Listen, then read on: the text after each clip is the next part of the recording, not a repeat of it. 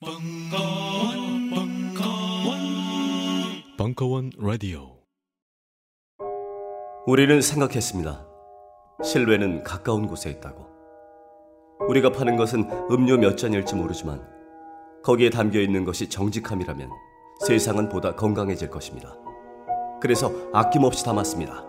평산네이처, 평산네이처 아로니아 친, 친, 친. 지금 딴지마켓에서 구입하십시오. 전병근의 사피엔스의 미래 2017년 1월 16일 강연 2부 인류의 미래는 더 나아질 것인가 자, 자 이제 찬반은 제가 아주 뭐 길게 일일이 설명을 하지 않겠습니다. 왜냐하면은 큰 이야기가 대립을 하고 있기 때문에 그걸 먼저 이렇게 훑는 방향으로 해보면요. 열 가지를 먼저 제시 아까 그 스티븐 핑크 앞에 주기라 이야기 하잖아요. 맨 앞쪽에 나와가지고 쭉 열 가지 조목조목 이야기를 해요. 자 여기 한번 일별해 보시죠. 평균 수명, 절대 빈곤, 평화, 안전, 자유, 지식, 인권, 성평등. 자 이런 거 어디서 많이 보셨어요? 보통 유엔이라든가 그죠? 유네스코라든가 뭐 무슨 다보스라든가 이런 거 할 때 한 번씩 이렇게 발표하는 지표 인덱스 모아 놓은 것 같죠, 그죠? 자 그래서 여기에 대해서는 아주 최근에 어, 좀더 이렇게 확대해서 공개적으로 사이트에 올려놓은 자료가 있어서 제가 어, 캡처를 해왔어요. 이 옥스퍼드의 맥스 로즈라는 사람은 economist인데 교수인데 자기가 이, 이 홈페이지에다가 이걸 계속 업데이트를 올려요. 아주 다양한 그 인덱스가 돼 있는데 그 중에서 어, 여섯 개, 여섯 개 말고도 더 있어요. 사실 여러 가지가 있는데 여기서 주요한 여섯 개를 어, 지금 몇 개 저 시계가 어떻게 되나요? 천 아무튼 제가 알기로는 200년 정도 시간 어떤 폭에 걸쳐서 쭉 해놓은 건데 보시, 보시면 어떤가요? 자, 안 좋은 것들은 빈곤이나 이런 것들은 하향이고 그다음 뭐 기초 교육, 그다음 문맹률, 문맹이라는 거는 반대 개념입니다. 읽게, 읽을 수 있는 능력이죠. 민주주의 지표, 그다음 위생, 백신 같은 거죠. 그다음 영아 사망률 같은 거는 떨어지고 해서 자 하나같이 어떤가요? 부정적인 것 지표는 하락세고 긍정적인 것들은 상승세를 보여줘요. 자 여기서 유념하셔야 될 거는 글로벌 차원이라는 겁니다. 글로벌 차원이니까 뭐 아시다시피 지금도 under develop 된 데서는 계속 develop을 하고 있겠죠. 대개 보면 인구가 많은 쪽이니까 아프리카 이런 데는 그래서 아마 여전히 상승세를 보여줄 수 있다는 거고 어, 그래서 어, 사실은 그 모르겠어요. 어떤 면에서 보면은 지금의 어떤 세계의 큰 줄거리가 특히나 이제 자본주의 질서라는 것 자체가 영미권에서 산업혁명도 그렇고 지적인 담론도 거기에서 굉장히 에, 많이 발전돼 나왔잖아요. 그래서 그래서 나오는 담론들을 보면 이 사람들은 지금의 세계에서 굉장히 긍정적이고 견인차 역할을 스스로 하려는 경향을 보여요. 아까 이야기한 스티븐 핑커도 마찬가지고 뭐 스티븐 핑커 같은 경우는 저 캐나다 국적이긴 하지만은 어차피 그쪽 다 영미권 쪽이잖아요, 그죠? 그 이쪽 계통들 같은 경우는 이런 거시적인 의미에서 지금의 문명에 대해서 굉장히 긍정적인 부분을 이야기하려고 어, 합니다. 실증적으로 그게 뭐 틀린 사실은 아니고요. 어쨌든 여기도 마찬가지로 옥스퍼드에서 이런 것 시도들이 있다는 이야기고 또 아주 최근에 또 나온 책이 조안 노버그라는 학자가 쓴 이것도 캐나다인가 그럴 거예요 아마 제가 국적은 제가 정확히 기억이 안 나는데 자 이거는 아주 대놓고 이 책을 가지고 썼어요. 그러니까 10개 항목을 가지고 progress Progress라는 제목의 책을 썼는데 여기에 스티븐 핑크가 이야기한 것들의 지표를 업데이트하고 조금 더 체계적으로 어, 제시를 합니다. 그래서 여기서 대동소이하지만 재밌는 부분은 이 사람이 논지는 지금 세계에 불만이 많지만 우리가 그런 불만이 제기되는 거는 아직도 왜 안 된 부분이 많으냐를 자꾸 지적하기 때문에 그렇다는 거예요. 불만이라는 것은 채워지지 않은 부분을 이야기하기 때문에 그런데 우리가 이룩한 것들을 보면 그렇지 않다는 거예요. 그러니까 일종의 샥시라고 이야기를 하는 거죠. 안 좋은 것들이 빨리 줄고 아주 광범위하게 줄어들었다는 걸 봐야 되는데 아직 자꾸 남은 걸 보니까 마치 100m 우리가 1km 정도 달려야 한다면 한 지금 6, 700m까지 왔는데 달려온 거에 대해서 대견해 하기보다 아직도 더 가야 되나 왜 안 왔지 뭐 이런 식의 불만을 하는 거라는 식의 이야기를 하는 거죠. 그 또 하나 중요한 것이 미래에도 낙관하는 이유가 플린 effect라고 이야기를 해요. 이건 이제 뉴질랜드 정책 제임스 플린이라는 사람이 이야기한 개념을 따와서 점점점 몇 개의 사례들을 다른 나라로 적용해 보니까 그것도 맞더라 맞더라 해서 지금 좀 확장된 개념인데요. 오늘날에서 진보의 주요한 동력이 지식이라는 거예요. 지식이라는 것. 뭐 예전에처럼 광물을 뭐 캐와야 자연을 더 뭐 개발을 하고 뭐 어쩌고 이런 게 아니라 노동력을 더 뭐 착취를 한다던가 내지는 뭐 개발을 하고 이런 차원의 문제가 아니라 지금의 우리가 나아지는 인류의 환경이 개선돼서 중요한 것은 지식이기 때문에 이 지식이라는 것은 점점 더 확장이 되고 전파가 되고 누적될 수밖에 없기 때문에 더 좋아질 수밖에 없다라고 이야기를 해요. 이 중요한 개념입니다, 실제.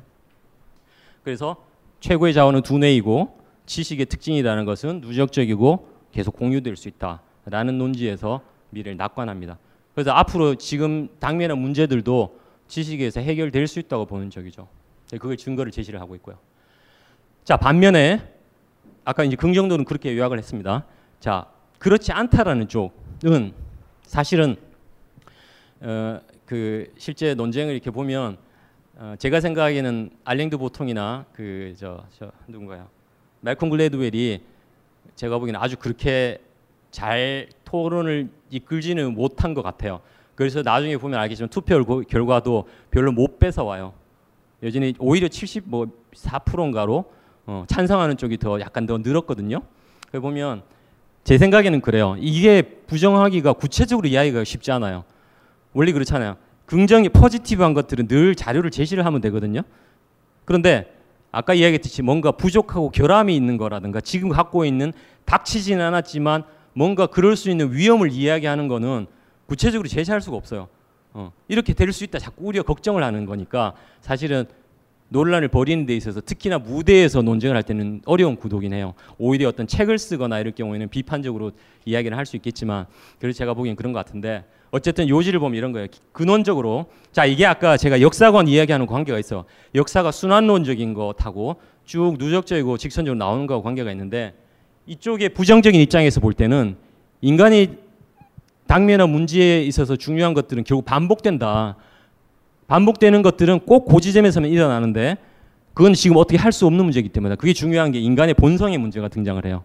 인간의 본성 우리가 전통적으로 뭐 기독교에서도 이야기를 하고 그다음에 뭐 동양에서도 마찬가지죠. 인간의 심성 이야기할 때 뭐 성악론 뭐 성선론 이야기 나오지만 뭔가 결함이 있는 걸로 보잖아요. 그죠? 그래서 수련 끊임없이 수련을 해야 되고 뭐 이런 등등의 이야기를 하는데 그런 부분에 근거를 두고 이야기하는 게 많아요. 그리고 예, 이제 어떤 비이성적인 문제 같은 거 있죠. 이런 것들. 그 다음에 이제 상대적인 부분. 상대 어, 아까 부도 뭔가 좋아지고 한다 그러지만은 인간의 만족이나 행복이라는 것은 절대 수치에 정해지는 게 아니라는 거죠. 뭐 사돈이 땅을 사면 배가 아프다 이런 게 뭐 동상을 구음하고 다 있듯이 늘 보면 남하고 비교했을 때 만족도 같은 게 중요하게 된다는 이야기를 하죠.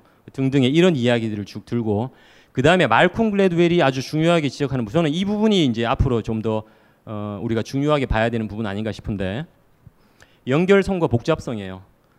자, 연결성과 복잡성이라는 것은 아까 이야기하는 디지털 문명, 근대 과학기술 문명에 있어서 아주 중요한 강점인데 이거 자체가 양면적이라는 거죠. 이면에 아주 무서운 폭발력을 갖고 있다는 한꺼번에 이렇게 붕괴할 수 있는 위험성을 갖고 있다라는 걸 지적한다는 거죠. 저는 이 부분이 어, 어떻게 보면은 앞의 이야기보다도 좀 더 모던하게 어, 이야기 제기될 수 있는 문제고 앞으로 더 논란이 될 수 있을 거라고 생각을 해요. 왜냐하면 제가 아까 말씀드렸죠. 사피엔스의 장점은 개별적인 단위에 있어서의 능력이나 힘이나 대단한 어, 어떤 그 능력이 있어서가 아니라 협력이라고 이야기를 했죠, 그죠?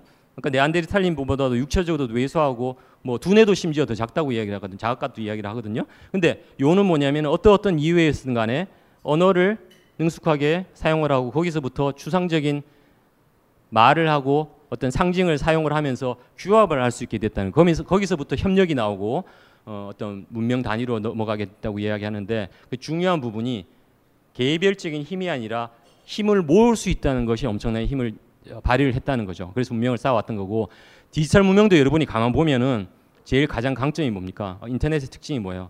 연결이죠, 그죠? 각 개별적으로 고립되어 있는 게 아니라 어느 구석에 있는 것들이 연결이 돼 버리니까 만나면서 생기는 폭발적인 어떤 힘이라는 것이 지금까지 연, 저 이끌어 온 거라고 할 수 있어요. 그런데 그 힘의 어떤 장점이 됐던 연결성인가 자체가 인간이 아까 얘기한 감당할 수 있는 부분을 넘어서는 단계로 가버리겠다는 거죠. 우리가 예전에 어, 인류가 지상에서 그룹을 무리를 지어서 사는 정도에 필요할 때 최적의 수는 보통 몇 명이라고 이야기합니까?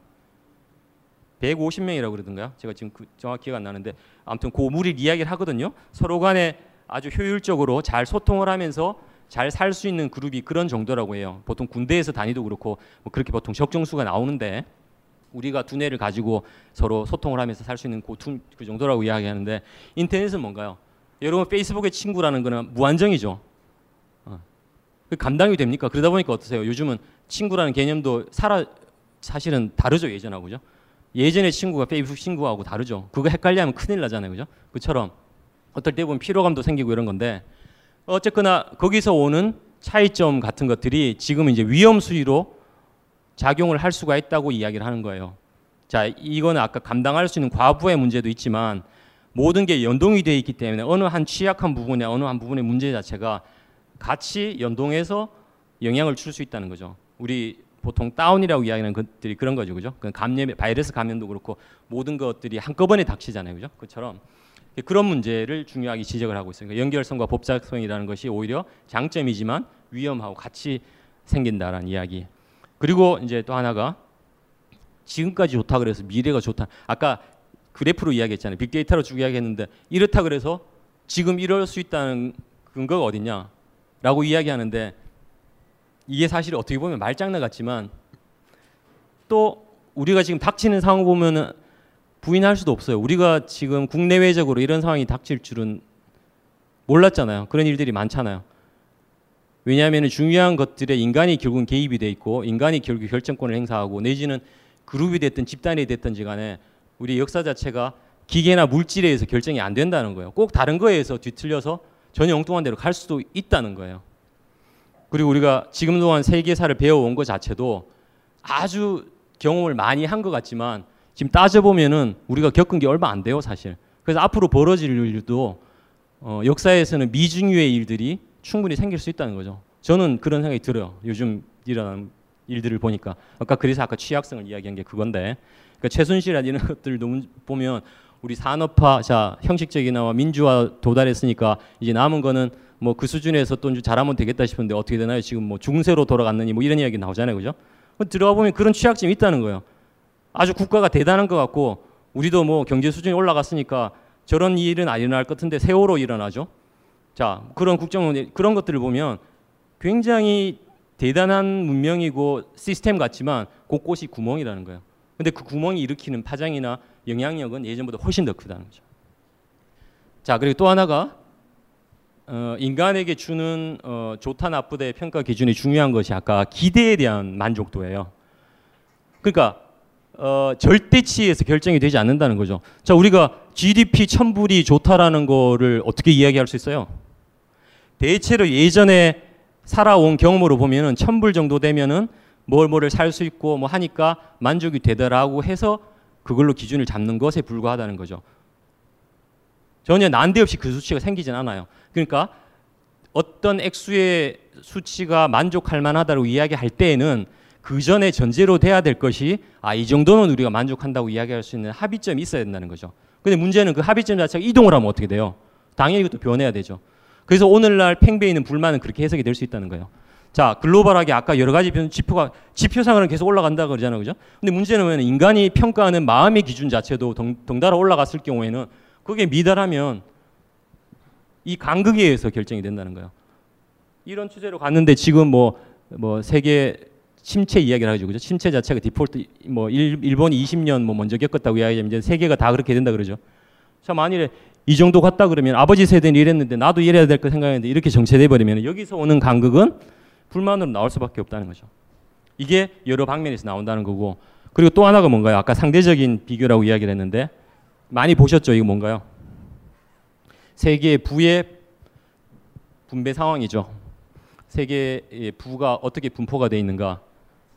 이게 상당 부분이죠. 그러니까 연 만 불, 만 달러에 속하는 사람들이 뭐 절반 넘나요? 이렇게 되죠. 그리고 아주 정상 부분 100만 불 이상의 소득자, 소득자가 이 상위에 포진해 있다는 거죠. 이제 글로벌 할 때도 그렇고 국, 개별 국가 단위로 봤을 때도 그런데 이게 지금 상태로는 심화된다고 하죠. 그래서 지금 나오는 불만들도 사실은 그거죠. 글로벌한 지표로 보자면 분명히 상승을 하고 있지만 전 문제 자체가 계속 더 악화되고 있으니까 저기서 나오는 것들은 강구할 수 없다는 겁니다. 자, 그래서 이제 쟁점이 생기는 것들이 이런 것들인데 이건 조금 빨리 건너뛰도록 할게요. 뭘 기준으로 아까 이야기한 것 갖고 중복이 되기 때문에요. 그건 기준이 같아도 말씀드렸다시피 평가가 다를 수 있죠. 지금 정도 이건 뭐 기질의 문제일 수도 있고 뭐 여러 가지인데 저는 한 가지 이런 거 있다고 생각을 해요. 음, 우리가 만족이나 어떤 평가를 할 때 인간적인 눈으로 볼 때 평가할 때는 눈금에 있어서 그 자체가 이야기해 주는 게 아니라 전후의 어떤 선 선후를 봤을 때 결정된다고 생각을 해요. 예를 들어 상승 곡선에서 그 지점에 있잖아요. 그죠? 그러면 그 사람은 불행하게 생각을 해요. 불만이 많아요. 반면에 자 어떻게 되나요? 상승하는 곡선. 아 기대치가 그렇다는 이야기고. 어. 자 그러니까 자기의 예를 들어 소득으로 칩시다. 소득이 계속 이런 이런 이런 상승세에 올라 있다 그러면은 그 사람은 그 페이스에서 계속 기대를 하게 되기 때문에 그때 시점에서는 아주 기분이 좋고 행복할 수가 있어요. 반면에 이렇게 떨어지는 지점에 있고 앞으로도 내가 안 좋을 것 같다는 생각에 사로잡혀 있으면 그 사람은 어느 높이에 있더라도 안 좋을 거라고 생각을 해요. 자, 뭐 이해가 되셨는지 모르겠는데 쉽게 말해서 이런 거죠.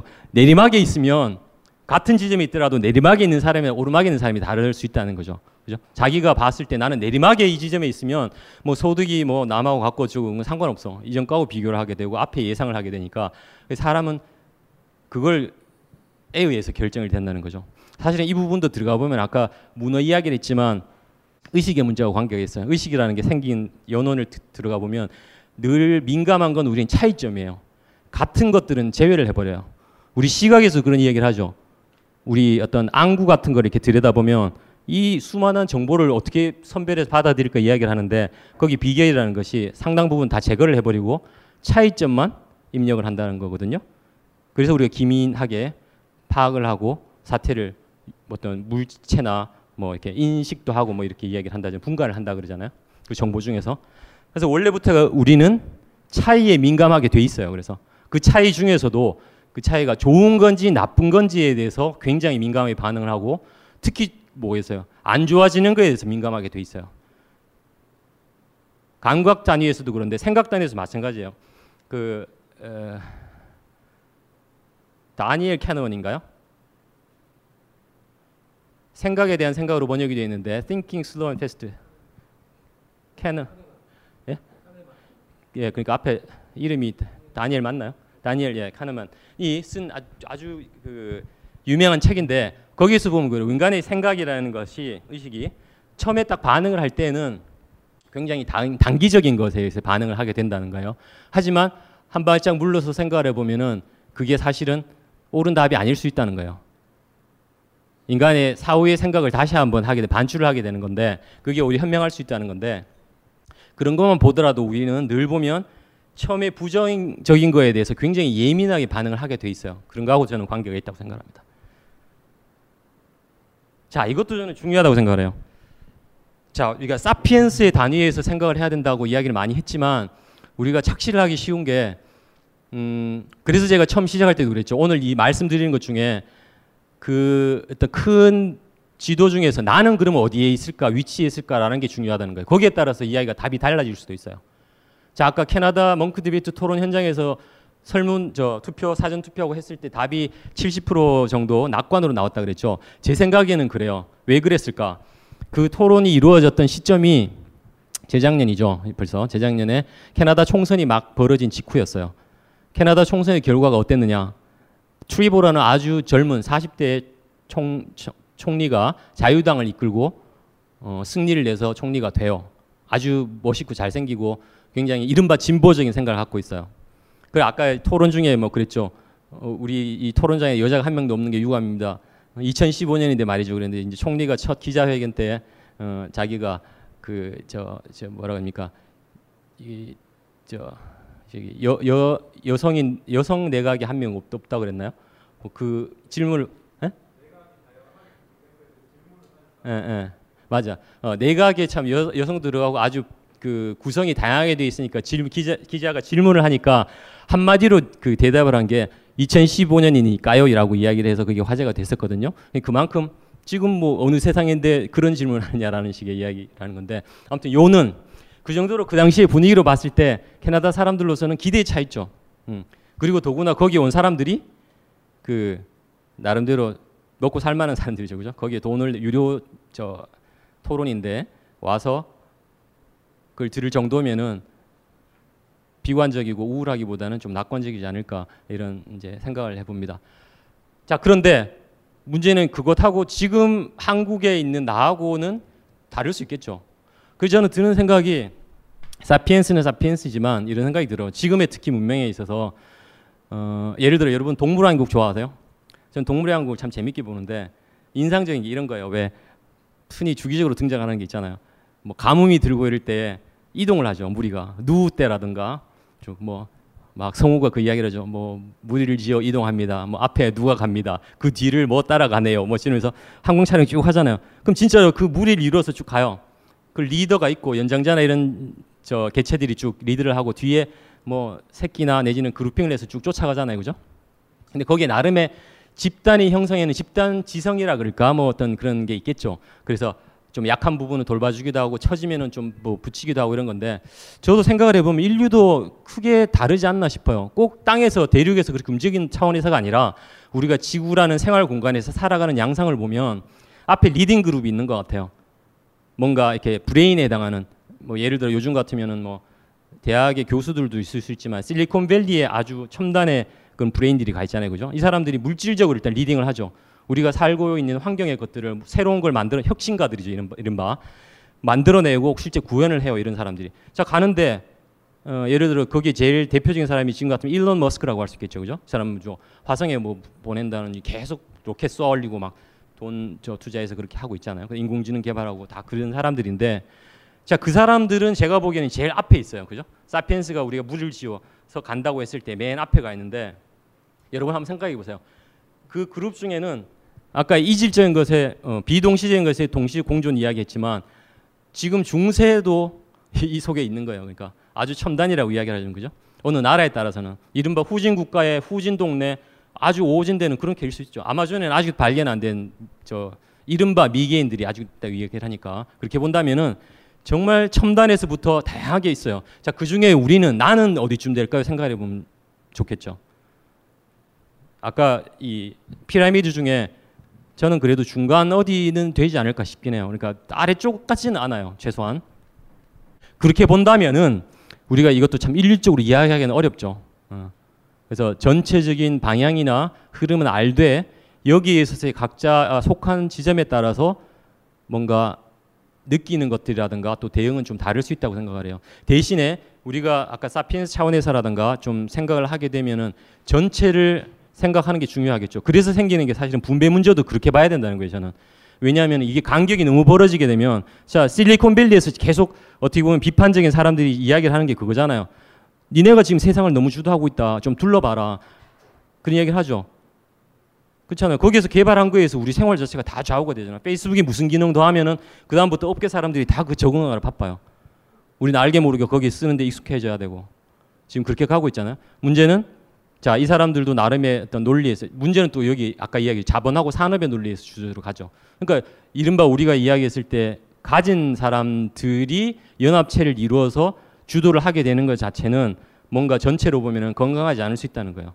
그래서 오늘 민주주의 이야기가 다시 나오는 것들이 거기에 대한 어떤 견제나 영향을 주는 것들이 필요하다고 이야기하는 거예요. 왜냐하면은 아무리 앞서간다고 한들 거기는 나름대로 뭐 진보로 이야기할지 모르겠지만 전체로 봤을 때 균형이 깨졌을 때 오는 파국 자체는 전체가 어떤 붕괴로 갈 수 있다는 거예요.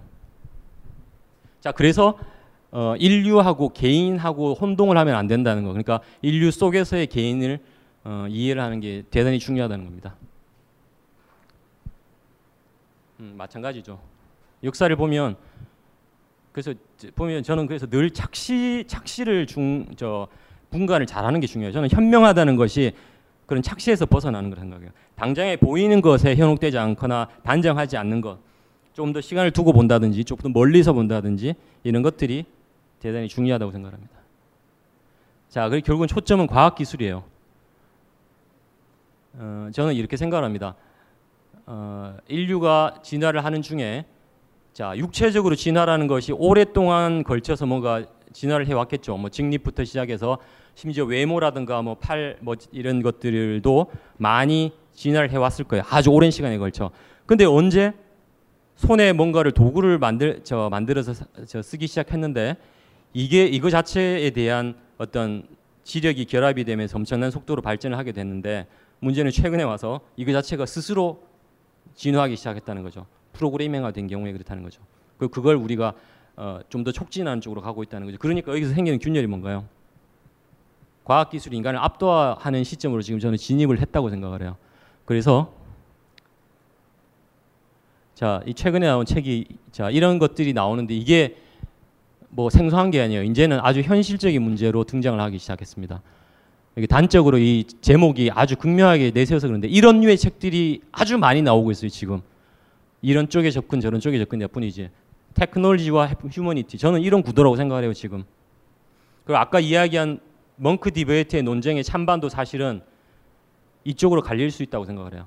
그러니까 아까 계몽 연장에서 어, 어떤 인간의 생활 환경이 좋아지고 이야기했다는 것은 중요한 그 동력이 테크놀로지잖아요, 그죠? 거기에 기반해서 계속 좋아진다고 낙관하는 쪽이고 반면에 휴머니티 백이 뭐냐면 아 인간은 지금 이 상태를 못 따라가는데 따라하기 허- 버겁다 내지는 이 문제에 대해서는 함부로 저걸로는 오히려 위험을 초래할 수 있다고 자꾸 경고를 하는 거예요.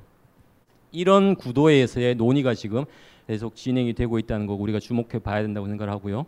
어, 그리고 지금 저는 개인이 일상에서도 이런 부분의 균형을 잡는 것이 굉장히 중요한 일이 됐다고 생각을 해요. 여러분이 한번 생각을 해보세요. 내 일상에 너무 테크놀로지 쪽으로 간 것 아닐까라고 무의식 중에 되게 그렇게 가 있을 확률이 높아요. 지금은 오히려 의식적으로 지금 테크놀로지 함몰되어 있는 거에 대해서 의식적으로 뭔가 거리두기라든가 내지는 균형을 잡으려는 노력이 아, 아, 수반이 되지 않으면 이쪽으로 지금 와 있어요. 우린 단계가. 그러니까 아까 북극 같은 데 가면 전혀 딴 세상 갖고 있거든요. 그래서 이 사람은 뭐 이야기를 하지만 안드로이즘 이야기를 하는데 사실은 형국은 되게 불리하죠. 아까 물질과 의식 이야기를 했지만 물질이 굉장히 결정적이거든요, 사실은. 음. 그리고 이제 중요한 것이 근대 과학이라는 것이 뭐저뭐 17세기 뭐 이럴 때 아주 16세기, 17세기 비약적으로 발전을 했다고 하는데 뭐 패러다임 shift에서 발달을 되었다고 하죠.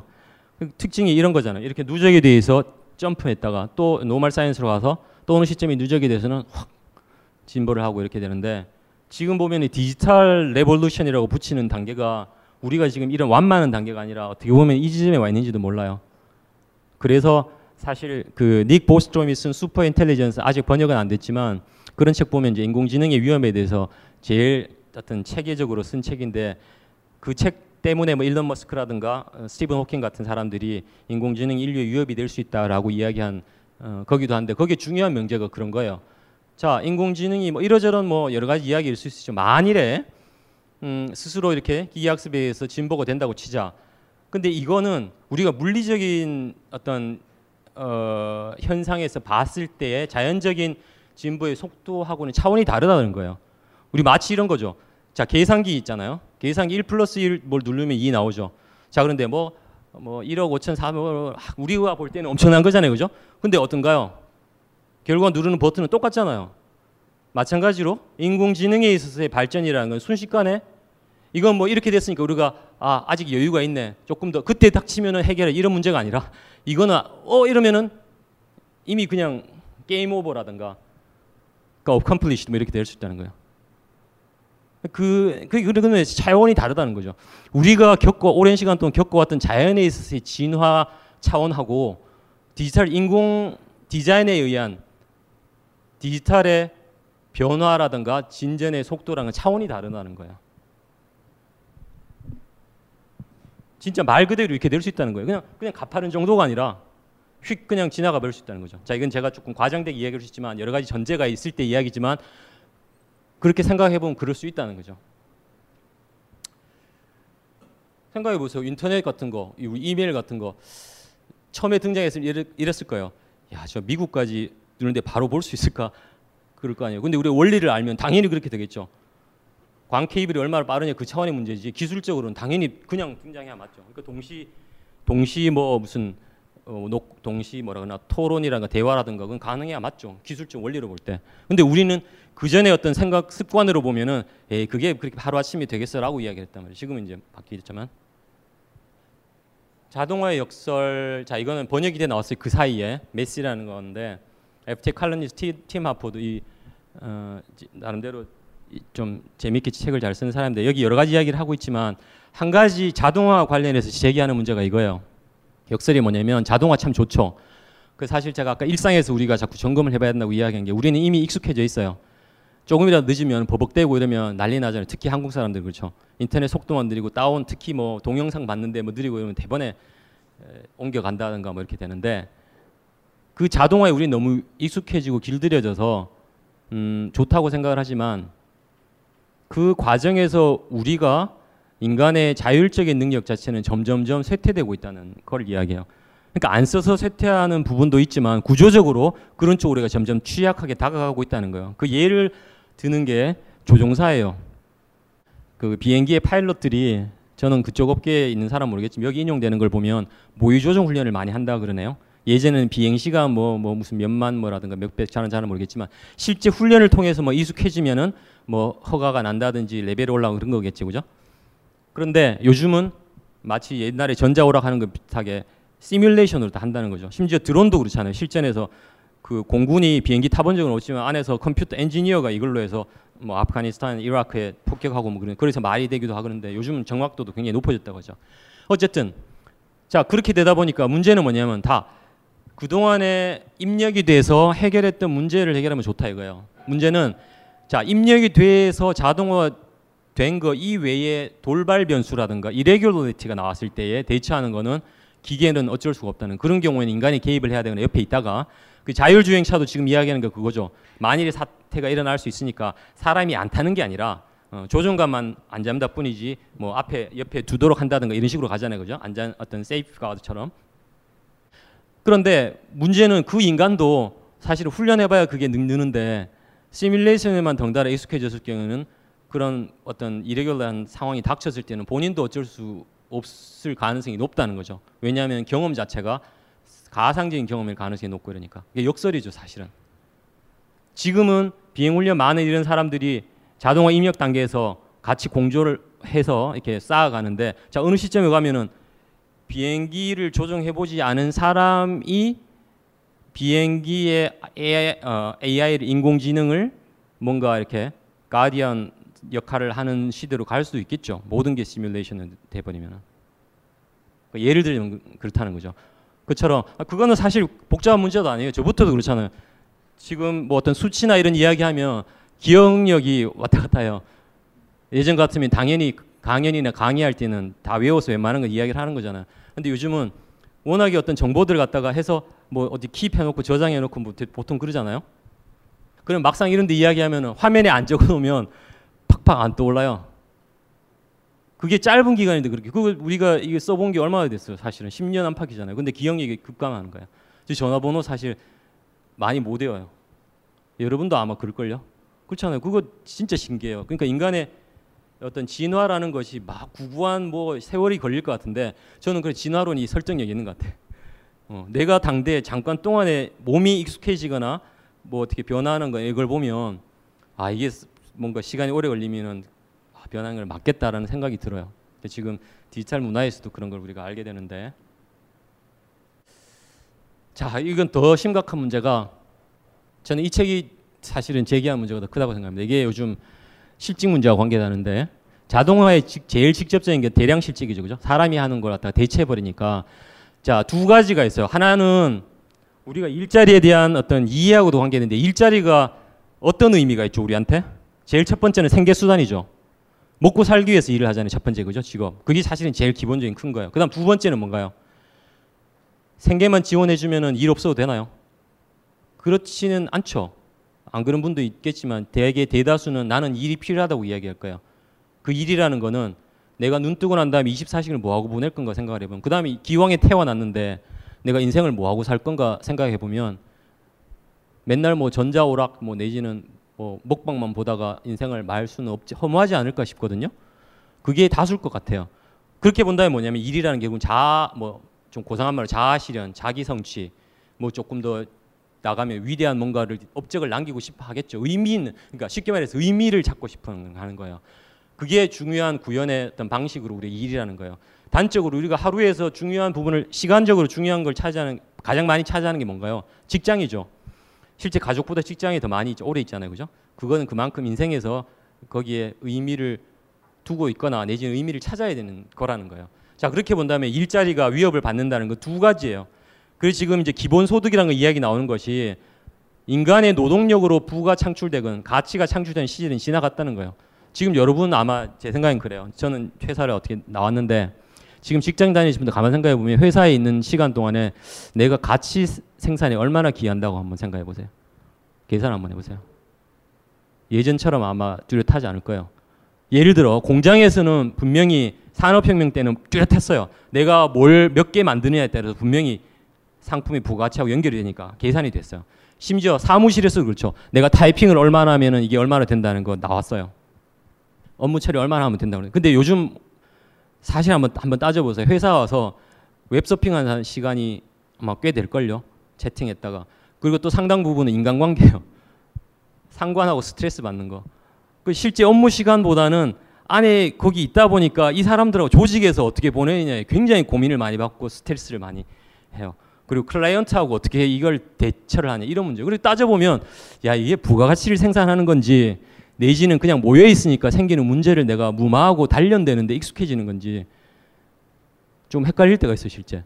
그 요즘 경영서의 상당 부분이 보면 인간관계예요. 뭘 잘 만드느냐 문제보다 거기에 모아놓은 사람들하고 인간관계를 어떻게 잘하는 이런 문제거든요. 그거 자체가 저는 단적으로 아 이제 노동력이 가치하고 직결되는 시대는 지났구나 생각이 들어요. 자 그렇게 보면 뭐겠어요? 그런 인간관리 골치 썩히느니 인공지능으로 바꾸는 게 낫죠. 훨씬 정확하고 효율적이고 불만 안 하고 오래가고 그렇잖아요. 자 그러면은 자 일은 넘어갔다.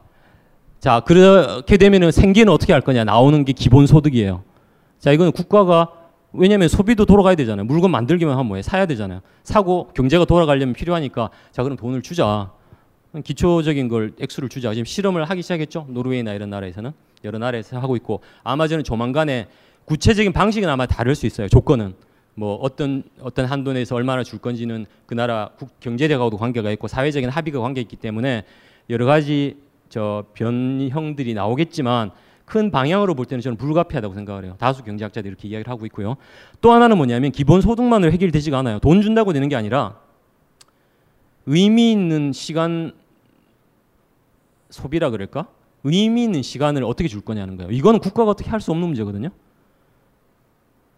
왜냐하면 의미라는 것 자체가 뭘 이식하고 이런 문제가 아니잖아요. 자기가 자발적으로 뭔가를 찾아야 되는 문제잖아요. 다만 그런 걸 찾기 위해서 본인의 어떤 자유의사나 의지가 있을 때 지원해주는 방식으로 사회는 접근해야 되겠죠. 훨씬 더 섬세해야 되고 그래서 사실은 지금 이 정권은 말아먹었지만 문화 양성 같은 게 중요한 부분이 그런 거예요. 앞으로는 인간이 경제는 경제대로 기본소득이 중요하지만 담론이 중요하지만 삶의 의미 같은 것도 아주 중요한 문제가 될 거예요 아마. 그런 의미에서 저는 종교 기관이나 내지는 변형된 요즘 뭐 무신론자를 위한 뭐 이런 것도 있잖아요, 그죠?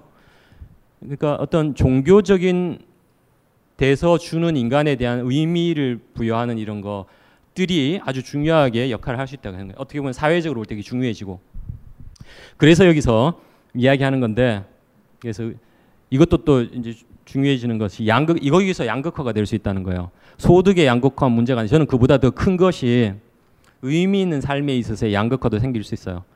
그래서 생계에 필요한 돈은 주되 다수의 사람은 그 돈 가지고 그냥 뭐 그냥 소비하고 기본적인 시간만 보낼 수 있는 정도에 만족하는 사람 군하고 창의적으로 뭔가 자기가 의욕적으로 뭔가 생산적을 만드는 이때 생산적인거라는 산업혁명 시대 때 그것이 아니라 좀 더 고차원적인 진정한 의미에서 창의적인 것을 하는 사람들하고 저는 갈릴 수 있다고 생각해요. 극단적으로 이야기하면 예술가하고 한량 저 한량이 아니라 뭐라 그러나 이렇게 이를 공원을 전전하면서 물론 그걸 놓고도 뭐 우위를 어떻게 가느냐 이건 이제 이야기가 막 논의가 복잡하게 되겠지만 아무튼 그런 소수의 사람들하고 이 사람들은 어 그걸 통해서 어떤 가치를 만드는 데도 귀하고 자아 실현도 하고 뭐 여러 가지 를 같이 누리는 사람 지금 보면은 약간 셀레브리티들이 그런 걸 향유하는 것 같아요 제가 보기에는 그 외에는 겨우 이제 내가 뭐 기여해서 받을 수 있는 임금을 받을 수 생길 때는 없고 그냥 주는 거 내가 받아야 되는데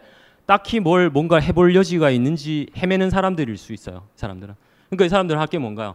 뭐 전자오락을 하든지 판타지 게임으로 간다든가.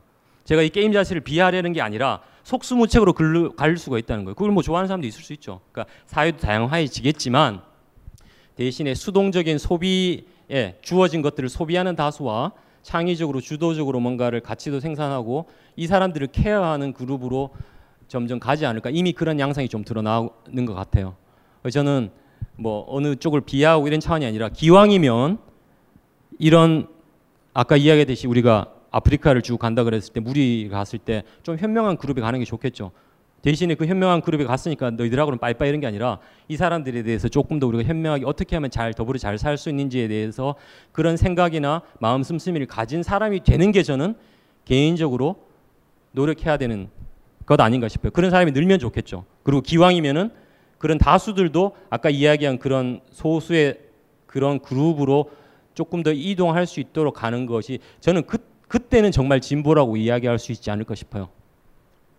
그래서 결국 저는 독서나 책이라는 게 왜 중요하냐는 건데 이거는 제가 시간이 좀 그 영웅이라는 게 이제 앞, 없어져요. 이게 그렇잖아요. 그 명의 같은 거 사라지죠. 명의 뭐 무슨 예전에 변호 전문직에 있었는 감동을 주잖아요. 왜 어려운 직에 있는 사람 도와주고 뭐 이랬는데 이제는 다 자동화되고 나면 인간이 가지고 있던 위험이나 존엄이나 내지는 아주 그런 대단한 것들은 점점점 사라질 거예요.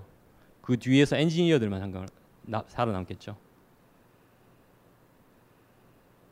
그래서 고갱이 그린 거죠. 제목이 의미심장한 거였는데 인류는 어디 와서 어디로 가느냐, 뭐 누구인가, 뭐 이런 세 가지 질문으로 되어 있는 건데 지금 사실 우리가 그 지경에 와 있다.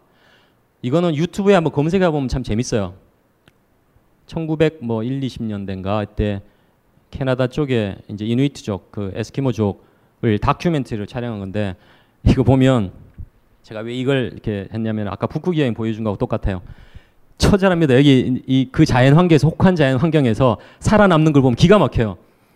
지금 만일에 우리 저기에 살아라 그러면 아마 하루도 못 견딜 것 같은데 살아남아요. 희한하게 그러니까 인간의 적응력이라는 게 대단하거든요. 아, 저기서 지금 이까지 왔구나 이런 진짜 감개무량하게 보게 되는데 음 그래서 그 이거예요. 우리가 지금 디지털 문명이라는 거는 이런 이 사람이 이어져 온 이 조상 때부터 지금까지 이어져 온 거에 보면 우리가 개별적이나 소그룹에 보자면 우리가 훨씬 취약해요. 우리는 하루 아침에 예를 들어 온라인이 다 나가버린다, 전기가 나가버린다, 뭐 핵이 어떻게 된다 이렇게 되면 우리는 아마 살아남기 바퀴벌레보다 살아남기 어려울 거예요. 근데 이런 사람들은 살아남을 것 같아요, 제 생각에는. 그더 서바이벌에 강한 사람들이 있고 그 역설적으로 지금 우리는 지금 굉장히 외부에 의존한 삶을 살고 있어요. 실제 삶의 내용 자체도 우리 가까이 있는 게 아니라 뭔가 사이버 공간에서 일어난 아까 제가 그 실행하는 거 역할 같다고 이야기를 했죠. 그래서 그런 것들을 한번 생각해 보게 만드는 동영상입니다. 그러니까 이건 뭐 아까 이야기한 건데요. 집단 착착행 이거 저는 아주 아주 중요하다고 생각합니다. 그래서 아 내가 이 전체의 어떤 국면에서 어느 지점에서 어떤 정도에 와 있구나. 그러면은 기왕이면 나는 어느 쪽에 가야 되고 이 나머지 전체는 또 어떻게 생각을 해야 하는가라는 생각을 할 수 있으면 좋겠습니다. 이 인간의 품격 이거는 조금 이제 다른 이야기인데 그 사실은 그 이런 이야기하죠. 호모 사피엔스가 transhumanism 이야기를 하죠. 그죠? 과학 기술의 힘을 얻어서 이제 그 사피엔스라는 유발 하라리가 이야기한 사피엔스도 그 이야기를 하는데 이제는 호모 사피엔스 종 자체가 jumping을 하는 시점으로 다가가고 있다. 그게 좋은지 나쁜지는 뭐 그 다음 문제지만 이른바 유전공학이 됐든지 그 디자인이 됐든지 아니면은 디지털 기술의 합성 기술을 통해서든지 간에 인간 자체가 이제 업그레이드될 어떤 분기점에 와 있다. 그렇게 되면은 사피엔스의 고민이 는 사라지고 그 차원에서 이야기로 진행이 된다는 거죠. 그러니까 지금 우리가 갖고 있는 고민만 하더라도 우리가 갖고 있는 몸, 마음 이런 것들을 전제로 했을 때 성립이 되는 것들이고 이게 그래도 의미가 있다고 이야기하는 것들이 사실 지금 휴머니즘이에요. 인문학자들이라든가 문학이라든가 여기서 이야기하는 것들은 우리가 아는 한에서는 그 문학이라는 것이 활자가 성립해오 동안에 생긴 문화를 토대로 했을 때는 그게 좋은 걸로 지금 보이니까 그런 건데 인공적으로 해결해 버리겠다고 이야기하는 단계로 가버리면 해결해 버리겠다고 하면은 사실은 휴머니즘 자체도 스쳐가는 단계에 불과해요. 실제로 그런 사람들이 지금 생기기 시작한 거예요. transhumanist들은 휴머니즘 미래를 갖지 말자고 그래요. 왜 그 결함 많은 어려움 그 다음에 심지어 마음의 아픔 뭐 이런 것들을 왜 굳이 떠안고 사느냐라고 그 해결해 버리자 치료의 문제로 봐버려요 그런 것도. 그러니까 이거는 노력해서 뭔가를 우리가 더 낫게 만들고 그 과정 자체가 의미 있다고 하는 것이 휴머니즘이라면 거기에 토대로 한 게 우리 덕목이 휴머니즘적인 가치예요. 약자를 배려하고 그다음에 노력하는 것 자체가 의미가 있다고 이렇게 이야기를 하는 거죠. 근데 transhumanist들은 그거 자체가 뭔가 이제는 벗어나야 될 차원이라고 이야기하는 거예요. 왜 그걸 마음 아프게 뭐 그거에 대해서 박수 쳐주고 뭐 그러냐 해결해 버리고 어, 그런 거에 대해서는 우리가 치료를 해버리면 되지 않느냐 jumping하고 음. 그리고 그 과정에서 뭐 이런 것들은 경중을 따져봤을 때 조금 눈 딱 감고 지나가 버리면은 나중에 더 좋은 게 올 수 올 수 있다라고 이야기하는 담론이 자리를 잡기 시작하는 거예요. 자 그렇게 봤을 때 저는 최근에 이제 북클럽 오리진에서 오디세아를 읽었는데 오디세이아에서 호머가 쓴 책인데 오디세이아가 항해를 하는 거잖아요. 근데 이게 음, 해석을 해 들어가 보면은 인간이 겪게 되는 여러 가지 것들을 비유적으로 스토리로 구성을 해 놓은 거예요. 물론 역사적인 근거도 뭐가 있겠지만 스토리를 조금 더 극적으로 강화를 했는데 거기에 등장하는 것들이 보면 지금 인류가 태어나서 겪게 되는 여러 가지 문제들을 여기 다 담고 있어요, 사실은 비유적으로. 근데 중요한 건 뭐냐면 이 오디세이아가 항해에 나서는데 집으로 귀환하는 과에 나서는 그 자체가 중간에 신의 삶 자체도 거부를 해요. 거부라기보다는 나는 신보다는 인간의 길을 가겠다라는 스토리가 하나 등장을 해요. 신의 삶이라는 건 뭐냐면 고통도 없고 매일 그 뭐 넥타라든가 아주 그 좋은 음식이나 고기나 그 다음에 아주 좋은 환경에서 즐겁게 노는 게 신의 세상이에요. 근데 그걸 등을 돌리고 나서거든요. 거기에 유혹에 빠지기도 하고 또 그걸 벗어나서 아주 천신만고 그때 혼자 집으로 귀환을 하게 되고 페넬포의 아내와 재회를 하게 되는데 그, 그 서사 자체가 그 여정 자체가 아주 지금까지도 지금 현대 문학에서도 그 패턴을 그대로 갖고 있다고 이야기를 하거든요. 실제 우리 문학이 그렇죠. 이야기 구조가 그렇잖아요. 어떤 시련을 겪고 난 다음에 그걸 극복한다는 기본 테마가 그렇게 돼 있어요. 우리 헐리우드 영화 사실 그거거든요. 그 지금 이제 휴머니즘의 어떤 우리는 세계관을 갖고 있다고 본다면은 자 여전히 지금 과학 기술이나 디지털 문명도 그런 차원에서 것들로 우리가 볼 것인가 아니면은 transhumanist처럼 아 이제는 휴머니즘이라는 거는 하나의 통과가 되고 그 기간에 겪는 통증에 불과하니까 빨리 극복하자 고 하면서 지나갈 것인가? 저는 이걸 섣불리 답을 제시한다기보다는 그 지점에 와 있다는 걸 아는 게 굉장히 저는 의미가 있다고 생각을 해요. 왜냐하면 그 자체가 거기에서 생, 의미가 생길 수 있다고 생각하기 때문에 네, 그렇습니다. 그래서 요즘 인문학을 다시 보게 되는 이유도 고전의 인문학이라는 게 먼 이야기가 아니에요. 예전의 이야기가 아니고 아까 그 시계를 보셨죠. 먼 아주 오랜 그 지구상에서 생명차라든가 그다음에 심지어 인류가 겪어온 시간 단위로 보자면 고전식이라는 거는 사실은 우리 옆 동네에 약간 어떤 아저씨가 겪은 거하고 굳이 비유가 맞는지 모르겠지만 그런 차원의 것들이요. 내지 뭐 어떤 아주 깊게 생각한 사람이 기록으로 남긴 거기 때문에 절실하게 와닿아요, 사실. 어떻게 보면 그때 예민하게 포착했던 문제들이 지금 우리가 이제 그야말로 낭떠러지라 그럴까 아주 아주 레이카한 모양으로 우리가 겪게 됐을 수도 있다고 볼 수 있죠. 오히려 이 앞에 세대들은 조금 유보되고 약간 전주곡처럼 겪고 오다가 그야말로 우리 당대에 와서 아주 정말 심각한 어떤 지점에 와 있다고 볼 수 있어요. 그래서 어떻게 보면 어, 모든 게 그렇죠. 전쟁도 자기가 안 죽으면 재밌다고 이야기하는 것처럼 어, 우리가 지금 처한 상황을 어, 어떻게 보면 힘들기도 하지만 어떤 면에서 보면은 야 우리가 역사에서 정말 의미심장한 지점에 와 있구나. 그래서 내가 한번 살아 말 살아볼만 하구나라는 생각이 들어요 저는. 어, 그렇게 보면 공부할 것도 많죠. 뭔가 알아보고 싶은 것도 많고 지금 생기는 것들도 아까 이야기한 기술 지금 어느 구석에서 인공지능이 어떻게 어디서 뭐가 나올지도 몰라요. 근데 그걸 보고 우리가 대응하는 모습들이라든지 이런 것들이 다 보면 한 시험대에 올랐다고 볼 수 있어요. 그 이건 뭐 극단적인 제목이긴 한데 실제 여기 내용이 뭐 인간은 필요 없으니까 없어져라 죽어라 이런 건 아니에요. 제목을 이렇게 달았다는 건데 문제는 아까 그 논리 연장으로 보면 이런 쪽으로 갈 수 있다는 거죠. 자, 인간은 필요 없다. 여기서 이야기하는 호모사피엔스 결함 많은 인간은 필요 없다는 거예요. 업그레이드를 하거나 나지는 내지는 딴 거에 대체되는 쪽으로 우리 가면 된다라는 이야기고 잃는 인간이라는 건 어떻게 보면 이제 전통적인 인간이에요. 잃는 잃는다는 거는 사실 이것도 이야기를 하자면 아주 긴데 이게 이제 사피엔스의 정수하고 관계된다는 거예요. 사피엔스의 특징이라는 거 아까 생각한다는 거였죠. 생각하는 것을 나누고 어, 자기를 알고 그걸 통해서 인간을 알고 뭐 이런 식의 연장을 하는 건데 이게 사실은 어떤 정점이라 그럴까요? 결정체가 책이라고 할 수 있겠죠. 여기서 말하는 책은 종이책일 수도 있지만 디, 그거 자체는 디지털 물성은 바뀔 수도 있어요. 문제는 어떤 완결된 이야기를 갖고 있는 어, 어떤 체계적인 소수라 그럴까요?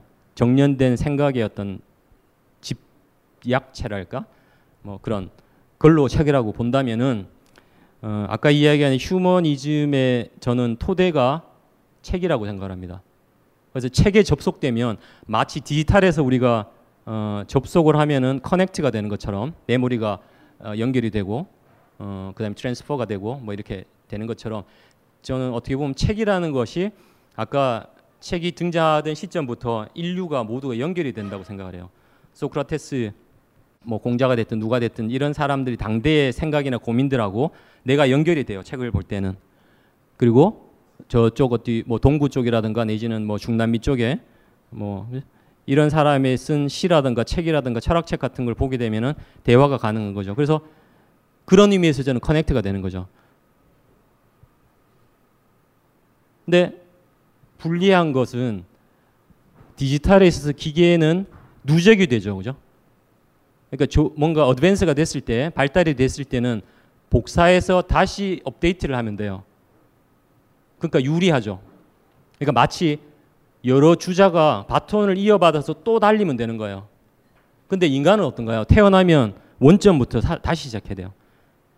물론 뭐 이게 뭐뇌 이식을 통해서 뭐 전수를 받으면 어쩌고 그거는 좀 차후 얘기고 지금 적어도 우리가 생각할 수 있는 한계 내에서는 개별적인 인간 또 그거는 인간이 아니에요. 아까 이야기했죠. 대, 뭐 뇌를 이식해서 어쩌고 그런 거는 그, 그 사람의 개별적 인간이 아니니까. 근데 우리는 태어났을 때 그 개인의 어떤 개별성, 고유성을 갖고 있는 상태에서 기계가 대적하는데 난점이 뭐냐면 처음부터 다시 시작해야 된다는 거예요.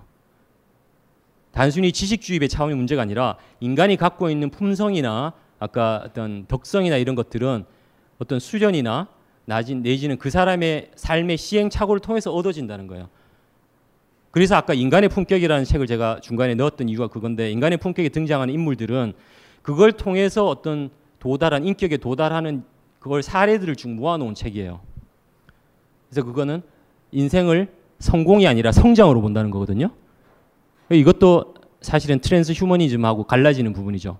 인간의 삶이라든가 인간의 의미나 가치를 어떤 성취나 성공이 아니라 그 자체를 성장으로 보는 거예요. 성장 자체로 보는 거가 차이가 있다는 건데.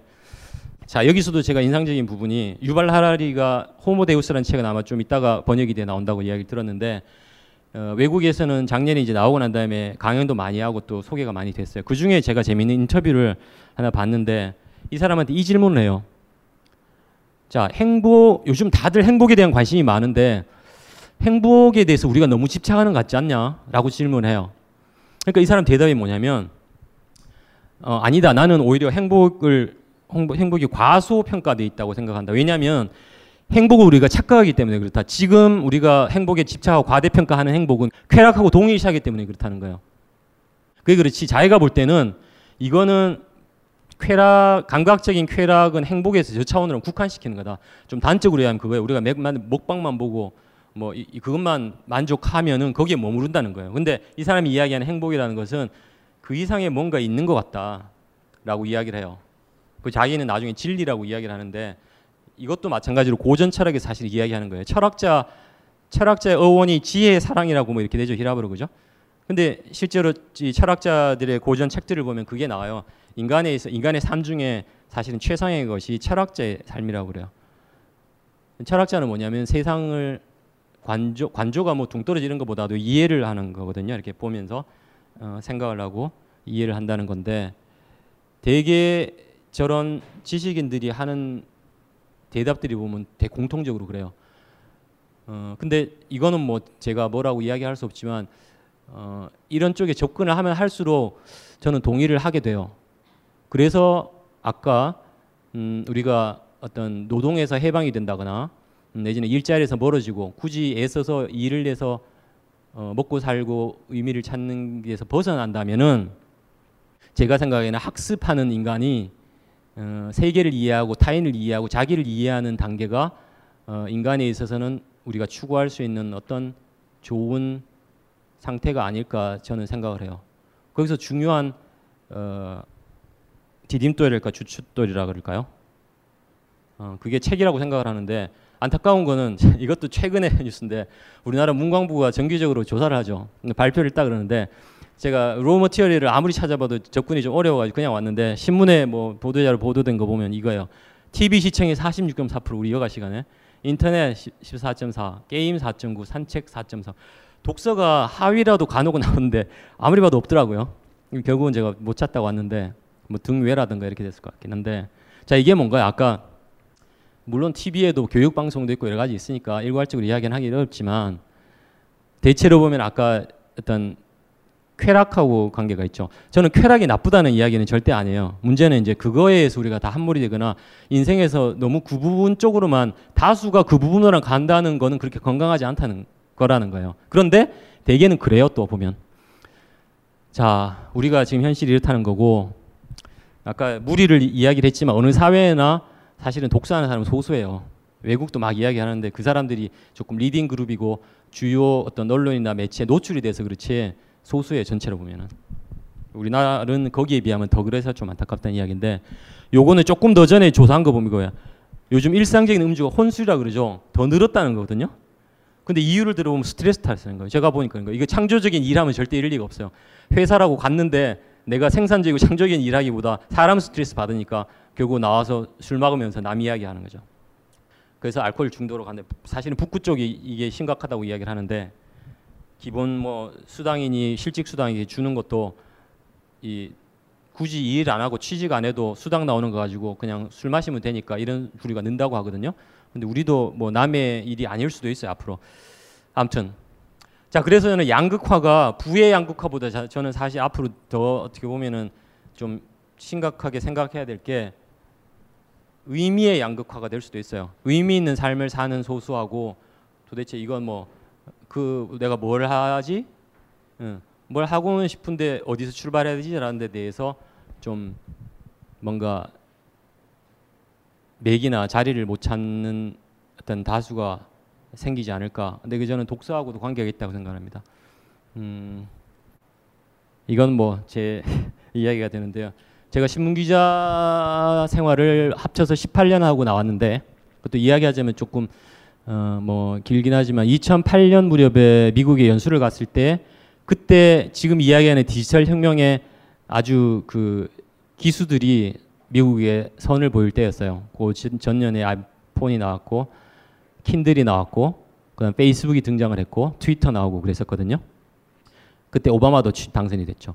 SNS 힘을 얻어서 어떻게 보면 제가 좀 일찍 그걸 어, 영향을 입어서 그런지 그 뒤로는 우리나라도 시차를 두고 그대로 전개가 되더라고요. 그래서 역시 좀 있는 온라인 세계 관심을 가져왔었고 그 연장선상에서 어느 순간에 아까 이야기했듯이 우리의 세계나 삶 자체가 이렇게 거의 전도됐다고 이야기할 수 정도로 진행이 돼 어, 버린 걸 저는 경험을 했습니다. 그러면서 사실은 책은 뭐 어릴 때 좋아하긴 했지만 좀 다른 차원에서 그러니까 취미의 하나로 고상한 취미 하나로 책이 아니라 저는 아까 이런 문명 차원에서 볼 때 그다음에 지금 앞으로의 우리가 어떻게 어, 휴머니즘 휴먼으로서 사피엔스로서 어떻게 가느냐에 있어서 중요한 제가 맨 앞에다가 썼는데 뭐 좋은 말은 다 갖다 붙였어요. 자 사다리 사다리는 이해가 되죠. 지식이 요즘은 신분 상승이나 뭐 어쨌든 사다리 역할을 하는 거 맞죠. 이게 요즘 뭐 교육으로 무너졌다 그러는데 요즘은 이제 정규 교육 굳이 의존할 필요 없어요. 필요한 것들은 충분히 온라인에서 할 수 있어요. 사다리가 널려 있는데 그걸 어떻게 잘 찾아내느냐 문제, 이용하느냐 문제고. 그래서 나침판이 될 수 있습니다. 나침판은 자 오늘 이야기한 것들을 대개 보면 제가 책을 보고 이야기한 거예요. 책을 보시면 알 수 있고요. 나침판 역할을 하고. 그러니까 망원경 아까 봤죠? 끌어당겨서 보기도 하고 멀리 거도 보기도 하고 책이에요. 노 노는 뭔가요? 저어가는 거죠. 이것도 뭐 말할 것 없어요. 여러분이 무슨 일을 하든 무슨 꿈을 꾸든지 책의 길이 다 나와 있습니다. 사실 너무 교과서적인 답인데 실제로 그래요. 거기에는 시간을 우리가 시간과 노력을 충분히 들일만 하고요. 그리고 인간이 취약하다고 이야기할 때 저는 중요한 부분이 어, 아무리 똑똑한 사람이고 인격적으로 훌륭하고 아까 인간의 품격 이야기를 했지만 거기 책에서도 누누이 이야기하는 것이 인간은 그냥 두면은 추락하는 날개 없는 천사 비슷해요. 실제로 뭐 아주 좋은 대학을 나오고 뭐 고상한 어떤 어, 인격적으로 있는 사람들도 어느 순간에 나락으로 빠질 수도 있는 게 인간이에요, 사실은. 마음이라는 이 것을 가지고 있기 때문에. 그 책 읽는 사람이 꾸준히 읽는 이유도 그거예요. 책을 볼 때 보면 그 수준에 또 맞추어지게 돼요. 마치 우리가 풍선을 공중에 퉁 하면 떨어지잖아요. 중력 때문에. 인간이 그런 것 같아요, 저는. 책을 읽으면 또 이렇게 톡 쳐주는 것처럼 좀 떠 있어요. 어. 그래서 책을 읽으면 거기에 연결이 돼서 같이 그 수준에서 뭐 그 수준이라는 게 좀 좀 이상합니다만은 의미의 어떤 세계에서 같이 더불어 살 수 있게 돼요. 그래서 사실은 책을 같이 읽는 게 중요하고 구원하는 게 중요한 것이 개별적으로 고립됐을 때는 내가 어디 있는지도 몰라요. 근데 서로 구원하고 책을 통해서 만나고 이럴 경우에는 같이 내가 떨어질 때는 쳐서 올려주기도 하고 내가 어, 상대가 또 떨어진 내가 치기도 하고 그런 식의 어떤 상호부양 효과를 일으키는 게 저는 책이라고 생각을 합니다. 그래서 독서 모험이 중요하다는 거고요. 선진국이나 선진국도 굉장히 상투적인 이야기인데 음, 제가 겪어본 바에는 그래요. 저도 뭐 특파원이나 외국 생활을 좀 해본 편인데 보면 어, 그 사회에 중요한 역할들을 하는 사람들은 다 책을 기본적으로 가까이 하고 많이 읽고 거기서 많은 것들을 좋은 것들을 봐요. 그리고 온라인은 요즘은 그런 것들을 마음만 먹으면 아주 좋은 것들을 볼 수 있게 돼 있기 때문에 우리가 관심을 그쪽에 갖는 게 중요하다고 생각합니다. 그런데 문제는 아까 말씀드렸지 우리 환경 자체가 굉장히 점점 더 수동적으로 만들고 있어요. 디지털이라는 것은 고민 안 하고 주는 대로 받아 먹기만 하도록 만들 만들어져 있어요. 그걸 얼마나 잘하느냐에 관심을 두고 만든 게 알고리즘이에요. 그러니까 의식적으로 거기에서 노력을 안 하면 대부분은 지게 돼 있는 게 우리 환, 환경입니다. 그렇기 때문에 마치 에, 요즘 뭐 디, 저건 뭐라 그러죠? 디톡이라는 이야기 하듯이 저는 디톡에 있어서 제일, 제일 좋은 수단이 책 읽기라고 생각을 해요. 자연스럽게 오프라인이 되는 거예요. 로그오프가 돼서 책 속으로 빠져들고 그 다음에 요즘은 뭐 물리적인 측면에서도 볼 때도 그런 혼자만의 시간에서 그런 책과 대화를 하는 장점들을 이야기를 많이 합니다. 책의 또 장점이 특징이 뭐냐면 TV하고 다른 게 자기를 뺏기지가 않아요. 나를 유지를 하면서 대화를 할 수 있는 게 책이에요. 상대 이야기를 듣다가 머물러서 내 머릿속으로 다시 한번 반추해 보게 돼. 이게 가능한 게 책이거든요. TV에 한번 보세요, 여러분. 아무리 재밌는 걸막 나는데 끄잖아요. 끄고 난 다음 뭐 했지 싶어요. 근데 시간은 가 있고. 자, 뭐 제가 의욕이 좀 앞서서 인간이 늘 그렇습니다. 어, 아, 북클럽 오리진은 뭐 그거 아까 제가 시작한 이제 그런 거고요. 요즘 뭐 모바일이라는 플랫폼이 아주 중요한 도구가 되다 보니까 그걸 해서 연결을 해서 책 읽는 사람들이 좀 늘었으면 하는 생각에서 시작한 일이고요. 어, 그런 게 늘었으면 어, 좋겠다는 생각을 저는 하고 있습니다. 오늘 와주신 분들도 그런 관심을 갖고 있는 분들이라 생각하기 때문에 오늘 너무 즐겁게 저는 시간을 보낼 수 있었다고 생각합니다. 어, 경청해 주셔서 감사합니다.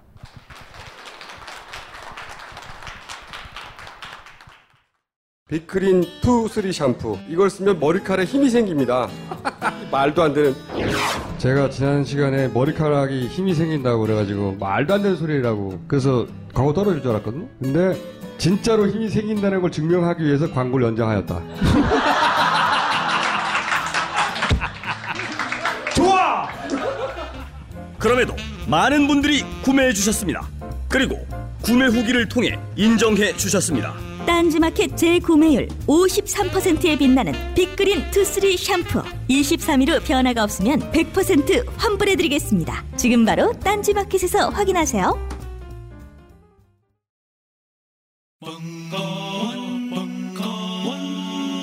벙커원 라디오